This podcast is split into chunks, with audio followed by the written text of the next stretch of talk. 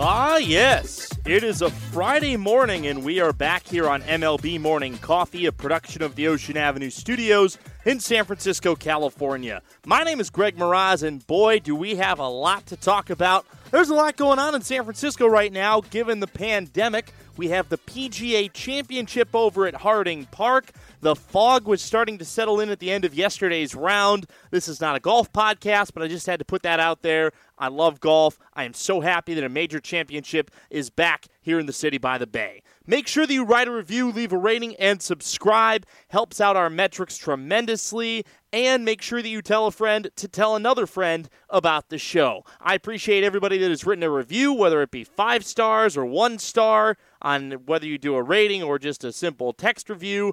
I appreciate each and every one of you. Without you, this podcast is not possible even though you're not giving me any money, this is free content, and I'm just giving this to you because, well, you come here and you want to be entertained. Are you not entertained? I know you're entertained. Anyways, another brief opening segment. There's really not a whole lot to talk about other than the reschedules. And the reschedules are going to be very important for the Marlins, the Phillies, and the Cardinals because in September, in mid September, these three teams are going to have to make up a lot of games. Let's first start off with the Cardinals, who announced their reschedule plans earlier on Thursday. Their series against the Detroit Tigers is going to be rescheduled as part of two doubleheaders. They're going to have one on Thursday, August 13th at Comerica Park, so a week from now, and then the second on Thursday, September 10th at Busch Stadium. I assume one team will be the home team and one team will be the road team for each of those two. Their originally scheduled game against the White Sox at Dyersville in the Field of Dreams game, that's going to be a guaranteed rate field on Friday, August 14th.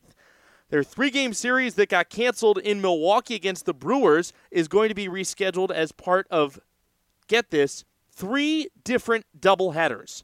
Monday, September 14th at Miller Park, Wednesday, September 16th at Miller Park, and Friday, September 25th at Busch Stadium, with the Brewers as the home team for one of those games. So they're going to effectively have a five game series.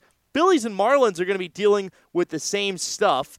They're both going to have to play, at least the Marlins, I should say, 27 games in 23 days. They're going to have four doubleheaders in a 10 day span. The Phillies are going to play a lot of doubleheaders as well, August 20th, September 18th, and then they're going to add a home doubleheader against the Boston Red Sox on September 6th.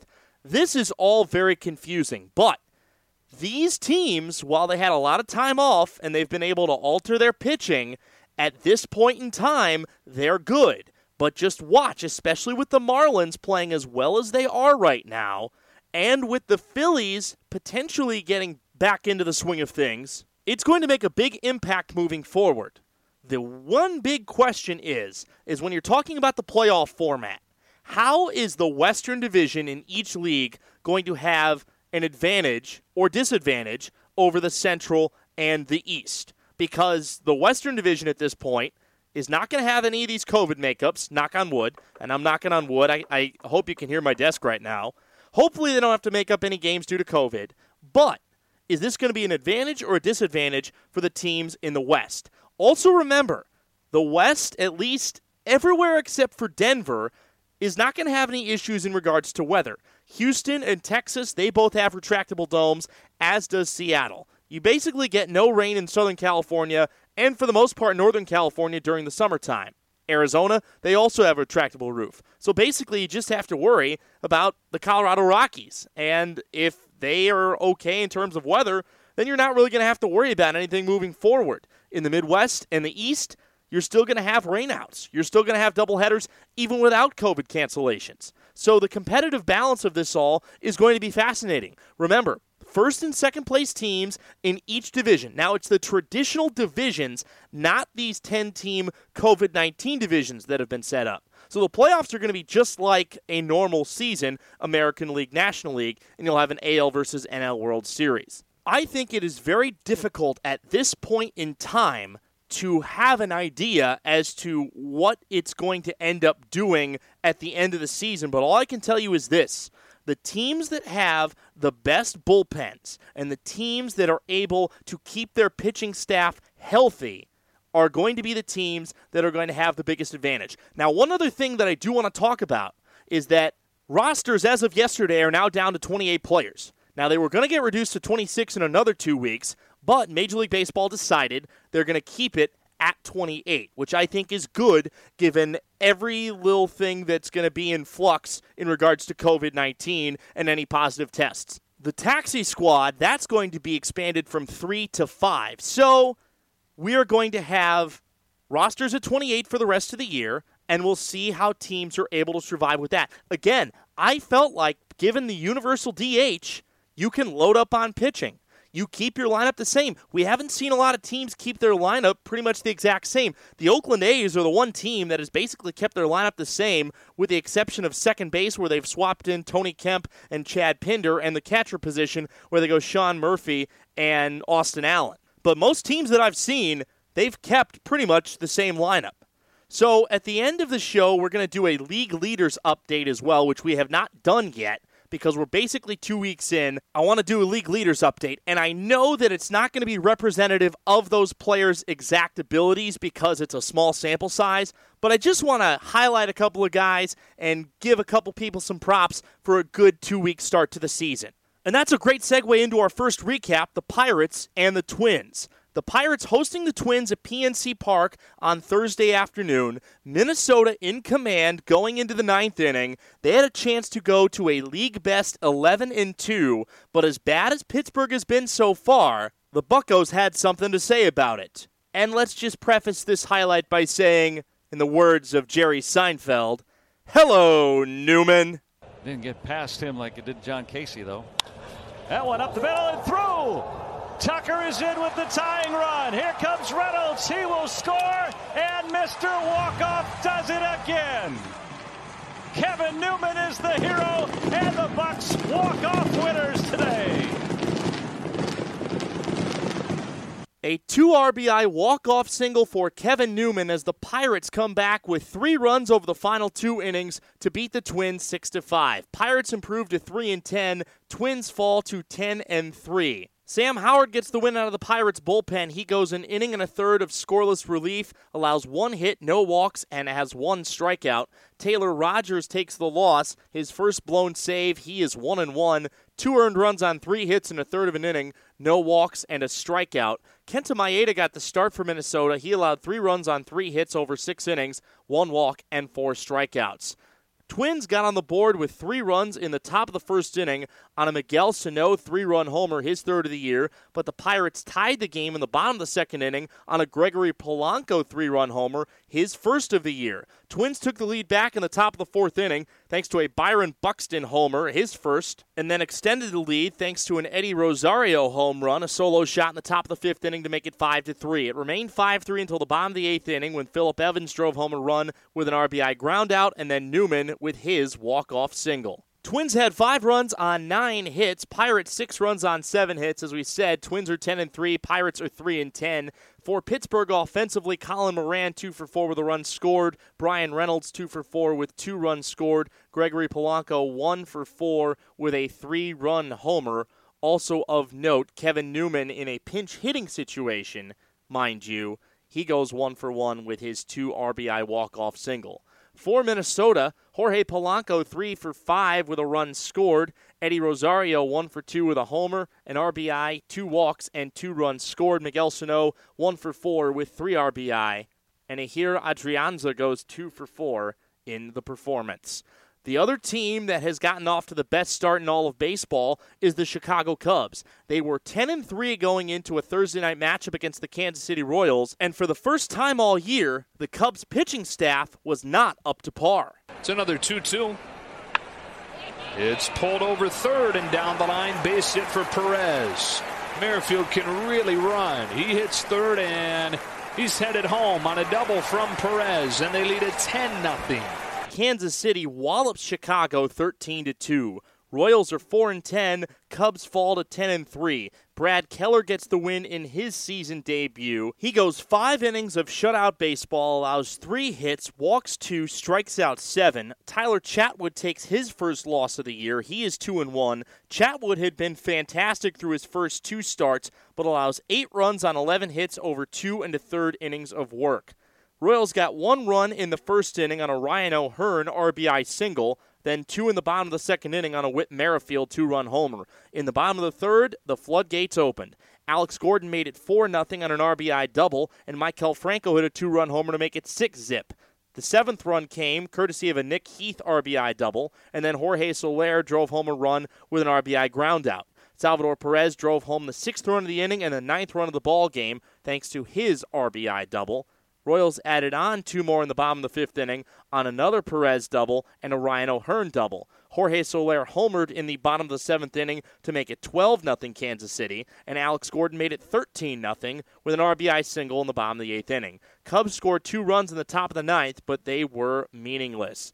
For Kansas City, they had 18 hits in the ball game. The top of the order, the top four guys in the order, each had at least two hits. Whit Merrifield, two for four, three runs scored, two RBI and a walk. Jorge Soler, three for five, two RBI and two runs scored. Salvador Perez, three for five with two RBI and a run scored. Ryan O'Hearn went two for three with two RBI. And hey, even the guy that pinch hit for him, Brett Phillips, goes one for one with a run scored. Also, cannot forget Alex Gordon, who goes two for five with two RBI and a run scored. Maikel Franco, two for five with two RBI and two runs scored. Everybody in Kansas City's starting lineup had at least one hit. Cubs were held to seven hits in the game. Victor Caratini goes two for four with an RBI. He was the only Cub with multiple hits. The Cleveland Indians have all of a sudden found their stride. They hosted the Reds at Progressive Field on Thursday, and let's just say there was no offense left off the table. Jose sends a high fly ball to deep left field. Back is Akiyama at the wall, and it is gone. A home run for Ramirez. What a night for Jose. His second home run of the ball game, and he has driven in four runs on the night. That home run for Jose Ramirez, his second of the game, capped off a 10-run seventh inning. Indians shut out the Reds 13 to nothing. Cleveland is 8 and 6. Cincinnati falls to 5 and 8. Winning pitcher Carlos Carrasco, he is 2 and 1. He allows one hit over six innings, no runs, four walks, and eight strikeouts. Luis Castillo takes the loss. He allows three runs on four hits over five innings, four walks, and nine strikeouts. Reds backup first baseman Matt Davidson pitched the eighth inning, and he had a shutout performance. He was the only one of the Reds pitchers that did not allow a run. Cleveland got on the board thanks to a Jose Ramirez homer in the bottom of the first inning. They scored two runs in the bottom of the fifth inning thanks to a Ramirez RBI triple and a Francisco Lindor single. Then the bottom of the seventh happened when 10 runs scored, capped off by that Jose Ramirez two run homer that you just heard. Looking at the box score, Indians had 11 hits. They drew nine walks in the game. Ramirez, the star of the show, three for five with two home runs, four RBI, and four runs scored. Cesar Hernandez goes two for four with three RBI, three runs scored, and a walk. Also of note, Franmil Reyes has two RBI. He goes two for four with one run scored. The Indians were stellar in this game. For Cincinnati, they had just three hits. Jesse Winker goes two for four. The rest of the lineup went just one for 25. Ouch. Indians starting pitching by far the best in baseball. Another team that has gotten hot, the Oakland A's, they have won five in a row, and we're looking to make it six against the Texas Rangers on an afternoon at the Coliseum. Grand slam as Minor comes back, and here's a drive into right, way back. Gallo at the track. He's right to the wall. He'll look and watch it fly, and Olson has done it again. Up on the ledge above the out of town scoreboard, and the A's take a 1 0 lead. Stay hot. Matt Olson has hit three homers over the last two ball games, two yesterday, and that one you just heard as the A's beat the Rangers six to four. They sweep Texas at the Coliseum, and Oakland has won six in a row after starting three and four. Mike Fiers gets the win. He is 1 0. Fiers allows four runs on seven hits in six innings, two walks, and two strikeouts. Mike Minor takes the loss for Texas. Five runs on four hits over five innings, two walks, and six strikeouts. Liam Hendriks picks up his fourth save, allows one hit, and records one strikeout. A scored first in the second inning thanks to Matt Olson's fourth homer of the year, the one that you just heard, and then added on four in the bottom of the fourth.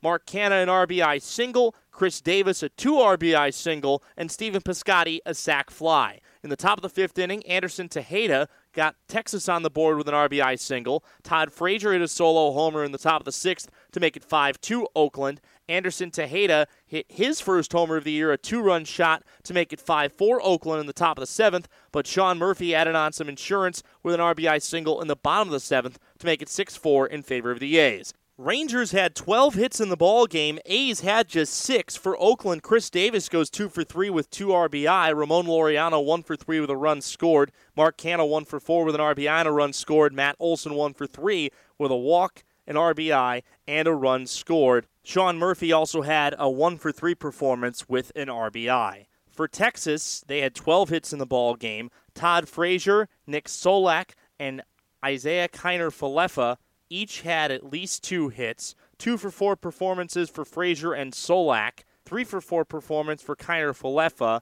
Anderson Tejeda goes two for four with three RBI and a run scored. Shin-Soo Choo goes two for five at the top of the lineup. A's are nine and four. Rangers are three and eight. We now go to Baltimore, where the Miami Marlins served as the home team. And the Marlins, despite a long layoff, well, they have not showed any rust. Well, now a guy that you'd certainly like at the plate in a spot like this with two in scoring position and two outs. Brian Anderson into right center field, a base hit. Cervelli scores easily. Rounding third, Aguilar. Throw is cut off, and the Marlins back in front. The seesaw continues, four to three.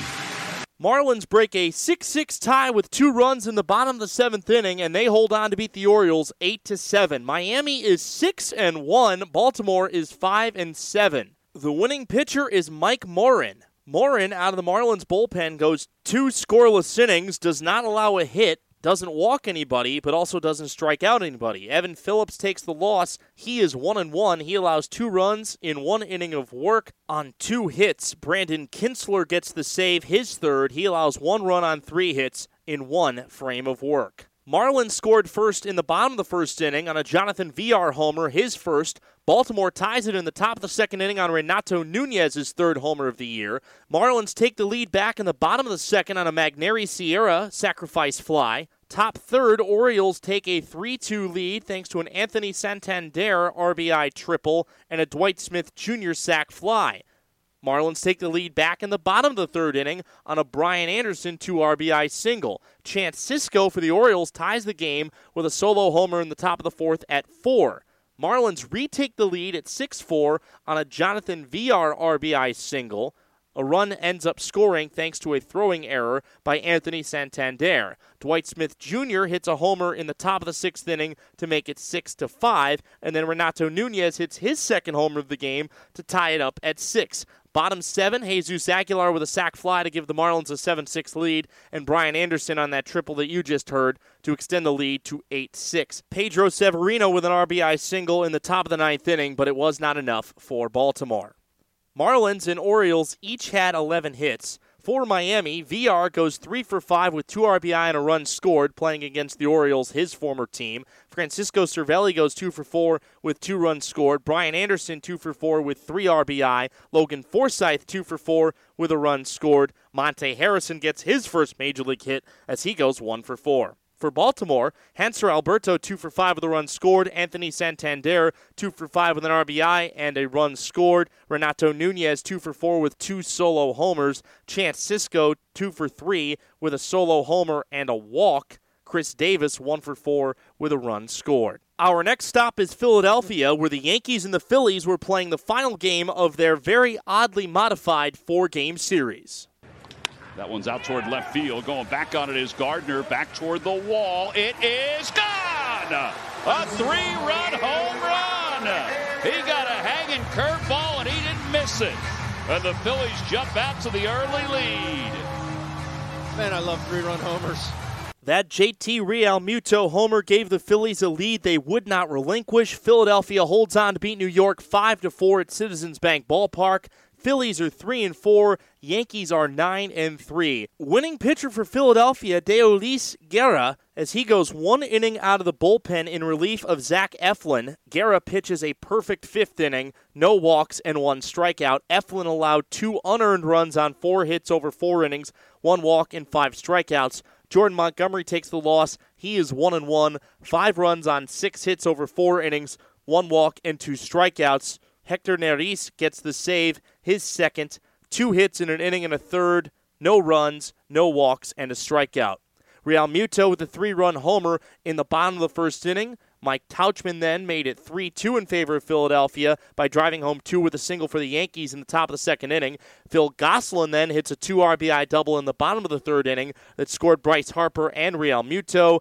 Yankees get a two-run homer from Gary Sanchez in the top of the seventh inning to make it five to four, but the Phillies hold on from there. Yankees nine hits, Phillies with eight. Realmuto for Philadelphia goes two for four with three RBI and two runs scored. Phil Gosselin goes one for two with two RBI. Bryce Harper one for two, two walks and two runs scored. Andrew McCutchen two for four for the Phillies as well. For New York, Mike Tauchman goes two for five with two RBI. Brett Gardner two for three with a run scored. Gary Sanchez one for four with two RBI. Next stop is Truist Park in Atlanta, where the Braves were finishing up their series against the Toronto Blue Jays. Fly ball deep toward right field. That ball's going to go. Nick Markakis walks us off on the first pitch. You called it, partner. Nick Markakis, who had initially opted out of this season, opts back in, and look what he does. He hits a walk-off homer. 4-3 win for Atlanta over Toronto. Braves are 9 and 5, Blue Jays are 4 and 6. Mark Melancon earns the win with a perfect ninth inning. No strikeouts, no walks for him in that frame. Wilmer Font, the loss. He is 0 1. Melancon, by the way, 1 0. Font goes a third of an inning. His one hit, that home run from Markakis. Nate Pearson got the start for Toronto. The Blue Jays' top pitching prospect allows three runs on two hits over five innings, three walks, and five strikeouts. Touki Toussaint went for Atlanta. He allowed three runs on four hits over six and two thirds. No walks. Toussaint had nine strikeouts. Atlanta got on the board with two runs in the bottom of the first inning on a Freddie Freeman two run homer. Blue Jays got a run in the top of the fourth inning on a Bo Bichette solo homer. Atlanta extended the lead back to 3 1 in the bottom of the fourth inning on an Adam Duvall sacrifice fly. Blue Jays scored two in the top of the seventh inning on a Vlad Guerrero Jr. RBI groundout and a Teoscar Hernandez RBI single. Remained 3 3 going into the bottom of the ninth inning. Before that, Markakis blast. Just four hits in the game for Atlanta, just five for Toronto. Nobody had multiple hits except for Freeman, who goes two for four with two RBI and a run scored. For Toronto, Lourdes Gurriel went two for four with a run scored. Nobody else had multiple hits in the game. We go to Colorado, where the Rockies had a late rally against the San Francisco Giants. This ball hit the air high and deep right field. Take a good look. You won't see it for long. Two run, go ahead, pinch hit home run from Daniel Murphy. Rockies up four to three. By the way, one of the greatest decisions of 2020 was the Rockies deciding to use El Sonidito as their home run song. My goodness, is that catchy, and does it get me in a good mood? Rockies hit three home runs, including two in a five-run seventh inning, to beat the Giants six to four. Rockies are nine and three, Giants are six and eight. Yency Almonte gets the win out of the Rockies bullpen. He's 1 0, one run on two hits over an inning, no walks and two strikeouts. Rico Garcia does not record an out. He takes the loss for the Giants. He is 0 1, allowing three runs on three hits, allowing one homer, that coming to Daniel Murphy. Rockies got on the board in the bottom of the sixth inning. It was a scoreless game until then on a Trevor Story homer, his fifth of the year. Mauricio Dubon hit a three-run homer for the Giants in the top of the seventh inning to make it three to one San Francisco. Chris Owings, though, doubled home the second run of the game for the Rockies in the bottom of the seventh inning to make it three-two San Francisco. Then Daniel Murphy hits a two-run homer for three Colorado. Charlie Blackmon adds on with a two-run homer to make it six-three Colorado. Mike Yastrzemski had an RBI single in the top of the eighth inning, but it was for naught. Kyle Freeland got the start for Colorado. He allows three runs on eight hits over six and two thirds innings, two walks, and two strikeouts. Tyler Anderson got the start for the Giants, and here's where I'm a little bit angry just as a baseball purist. And Gabe Kapler's going to hear a lot of my wrath on this podcast. Tyler Anderson goes five innings, doesn't allow a run, two hits, two walks, three strikeouts. He throws 66 pitches, gets pulled, and Wandy Peralta comes in and gives up a homer to Trevor Story. It is inexcusable to pull a guy after 66 pitches. That is where analytics is taking this game. It is, in my opinion, ruining the starting pitcher. But, anyways, that's neither here nor there. Let's go through some of the individual statistics in the box scores. Trevor Story, two for four with a solo homer. He had one RBI in the game. Charlie Blackmon, two for three with a two run homer, two RBI, one walk, and one run scored. Daniel Murphy, a pinch hit two run homer, one for one with two RBI. For the Giants, Donovan Solano, three for four with one run scored. Pablo Sandoval, two for three with one run scored and a walk. Mauricio Dubon, two for four with a three run homer and one run scored. Arizona has kicked it back into gear. They were hosting the Astros at Chase Field. 2 2. Calhoun down the right field line towards the corner. It's a fair ball. And the Diamondbacks will win the game and they'll win the series. Their first series win of the year. They come back to win it on a Cole Calhoun walk-off. 5 to 4 Diamondbacks. Cole Calhoun's two RBI walk-off double gives the Diamondbacks a 5-4 win over the Astros at Chase Field. Arizona 5 and 8, Houston 6 and 6. Junior Guerra gets the win out of the bullpen. He is 1 0. He goes a perfect ninth inning. No hits, no walks, one strikeout. Ryan Presley takes the loss for Houston. He does not record an out, allows two runs on three hits, and walks one. Brandon Bielak got the start for Houston. He went five shutout, allowed just two hits, three walks, one strikeout. Zach Gallen went for Arizona. He allowed two runs on six hits over six innings, one walk, and six strikeouts. Game was scoreless until the top of the fourth inning when Yuli Gurriel had an RBI single. Jose Altuve extended the Houston lead to 2 0 on his third homer in the top of the sixth inning. Diamondbacks took the lead with a three run bottom of the sixth inning thanks to a Christian Walker double, a David Peralta single, and an Andy Young RBI groundout. Houston took the lead back in the top of the eighth on a two run homer from Alex Bregman, his third of the year to make it 4 to 3. Calhoun then had the dagger with the two RBI double in the bottom of the ninth. For Arizona, Ketel Marte goes three for five. Starling Marte goes three for five with a run scored.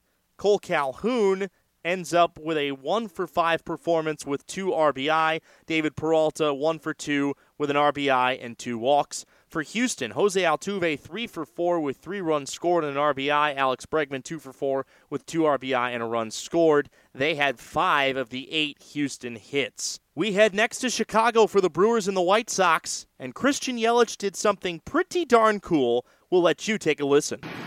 And the 1 2. Yelich in the air, left field, got some carry, but Jimenez, oh, he can't make the play, and it's a fair ball, and now Jimenez is in the net. Yelich around second on his way to third. And he is going to try to score. Here comes a throw, and Yelich is in there. Christian Yelich is known for hitting long home runs, but hey, if you get yourself an inside the Parker, it counts just the same. Brewers beat the White Sox 8 to 3. They are 5 and 5 on the season. Chicago is 7 and 6. Winning pitcher Josh Lindblom, he is 1 0. Lindblom goes 5 innings of two-run baseball, 4 hits allowed, 1 walk and 7 strikeouts. Freddie Peralta went 3 scoreless innings out of the Brewers bullpen and struck out 6. Brewers pitching had 14 strikeouts in the game. Gio Gonzalez takes the loss for the White Sox. He's 0 1. 4 earned runs, 5 total on 8 hits over 4 and a third innings, 3 walks and 3 strikeouts. White Sox got on the board first in the bottom of the second inning thanks to a Leury Garcia two run homer, his third of the year. White Sox in the top of the third challenged a play on a Jedd Gyorko single. 2 1 in favor of Chicago. Yelich's inside the park homer in the top of the fifth inning tied the game at 2, and then Gyorko hit his first homer of the year, a two run shot to make it 4 2 Milwaukee. Orlando Arcia added on another run with an RBI single in that fifth inning, 5 2 in favor of the Brewers.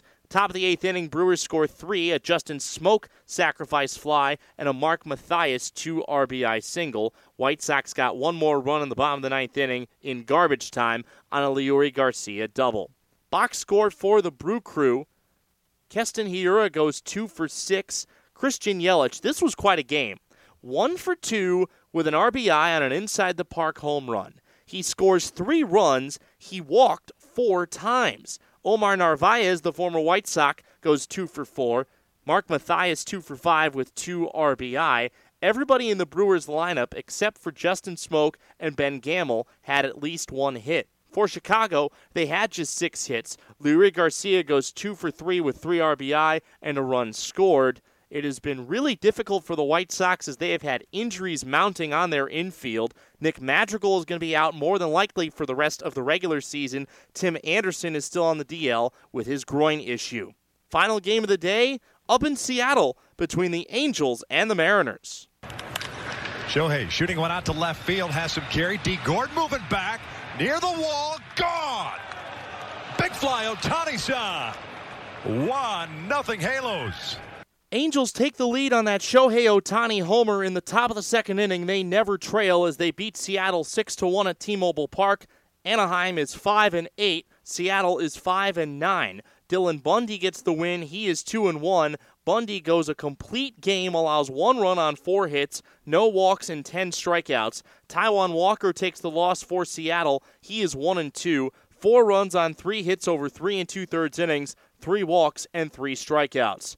Angels get their first run on that home run from Ohtani, his third of the year. Three runs in the top of the fourth inning, thanks to a Tommy La Stella single, a Justin Upton hit by pitch with the bases loaded, and a Max Stassi sacrifice fly. Dan Vogelbach hits his first homer of the year for the Mariners to make it 4 1 in the bottom of the fourth inning.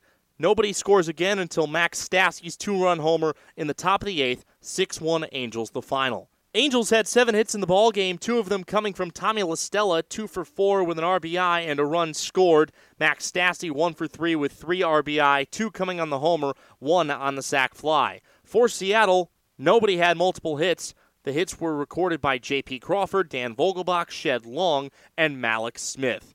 That is your recap for Thursday, August 6th, 2020. Now let's take a look at today's ball games and some of the league leaders. We start off the day in the battle for DC. The 5 and 7 Orioles at the 4 and 5 Nationals at 6:05 Eastern Time. Tommy Milone goes for Baltimore. Starter yet to be announced for Washington. Milone 0 1 with a 5.63 ERA. 6:40 Eastern Time at the Trop. Yankees and Rays in a battle for more than likely first place in the AL East when it is all said and done. Obviously not right now, but the two best teams in the division, no doubt. Masahiro Tanaka for New York, no record of 338 ERA. Blake Snell for Tampa Bay, no record of 5.4 ERA. 7:05 Eastern Time in Pittsburgh. 5 and 5 Tigers who had the last few days off because of the Cardinals COVID issues against the 3 and 10 Pirates. Starter yet to be announced for Detroit. It'll be Chad Kuhl for Pittsburgh, no record of 1.8 ERA. 7:05 Eastern Time in Philadelphia. 9 and 5 Braves at the 3 and 4 Phillies. Kyle Wright for Atlanta 0 and 1 with a 7.5 ERA. Vince Velasquez for Philly, no record and an ERA of 12. 7:10 Eastern Time at Citi Field. 6 and 1 Marlins at the 5 and 8 Mets. No starter announced for Miami. Michael Wacha for New York. 1 and 1 record and ERA of 6. 7:30 Eastern Time at Fenway Park. 4 and 6 Blue Jays at the 4 and 8 Red Sox. Tanner Roark for Toronto. 1 and 0 with a one eight ERA against Ryan Weber for Toronto. 0 and 2 record and an ERA over 11.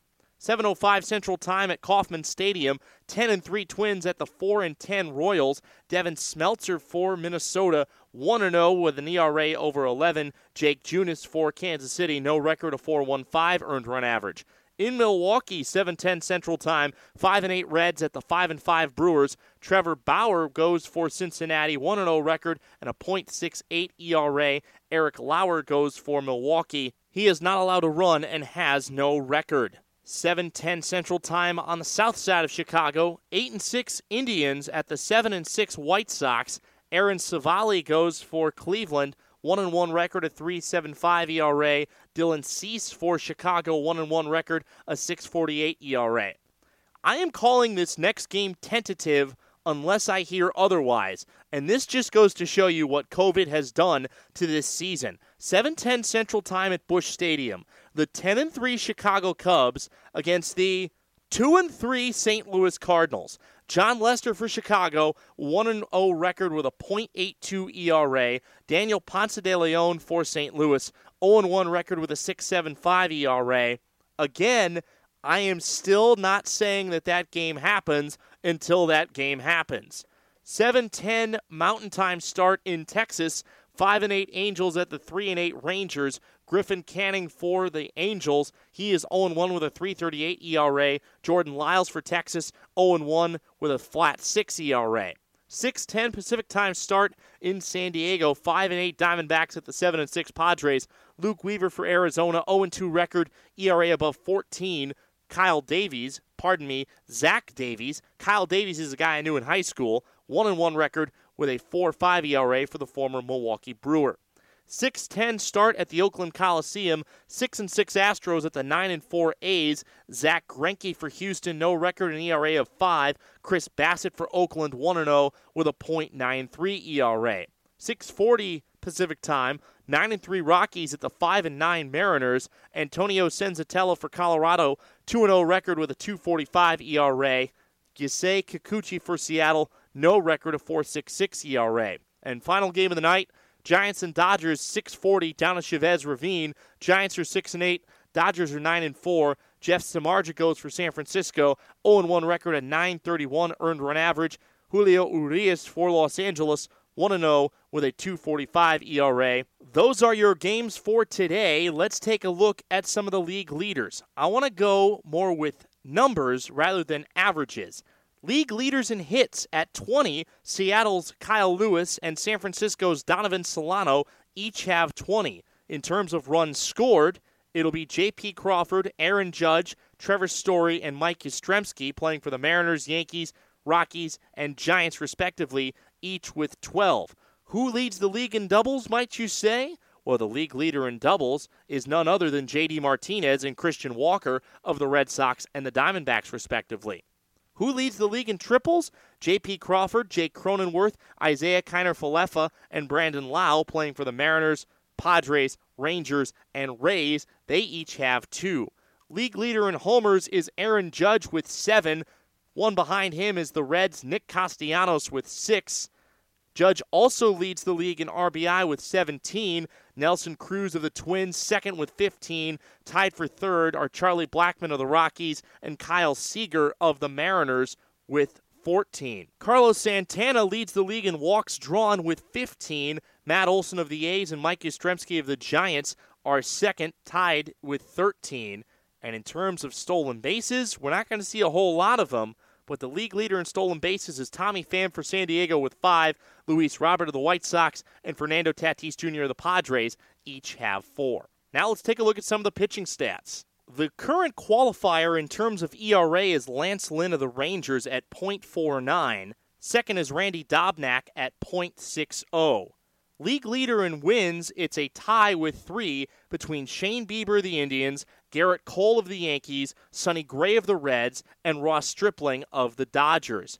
Innings pitched is a tie between Shane Bieber and Dylan Bundy. 21 and two thirds innings for both of them. Bieber of the Indians, Bundy of the Angels. Kyle Hendricks of the Cubs is third with 20.1. Top three strikeout leaders are Shane Bieber with 35, Sonny Gray with 28, and Luis Castillo, also of the Reds, with Gray at 26. Not far behind are Dylan Bundy of the Angels with 25 and Lance Lynn with 24. The best WHIPs in the league, Trevor Bauer of the Reds and Zach Plesac of the Indians at .53. Dylan Bundy is third at .60. And in terms of opponents' batting average, let's go with a paltry .91 from Trevor Bauer of the Reds. Lance Lynn is second at 100. Alec Mills of the Cubs is third at 116. We hope that you enjoyed that look at the league leaders. Next week, we'll do a standings update and give you the playoff picture as it stands at the point when we get to, I'd say, about 30% of the way through the season. Let's do it after 20 games, okay? Let's do it after 20 games. I'll promise you that right now. And that'll be it for us here on MLB Morning Coffee, a production of the Ocean Avenue Studios in San Francisco, California. Have a great rest of your day, everybody, and as always, we will catch you in the AM.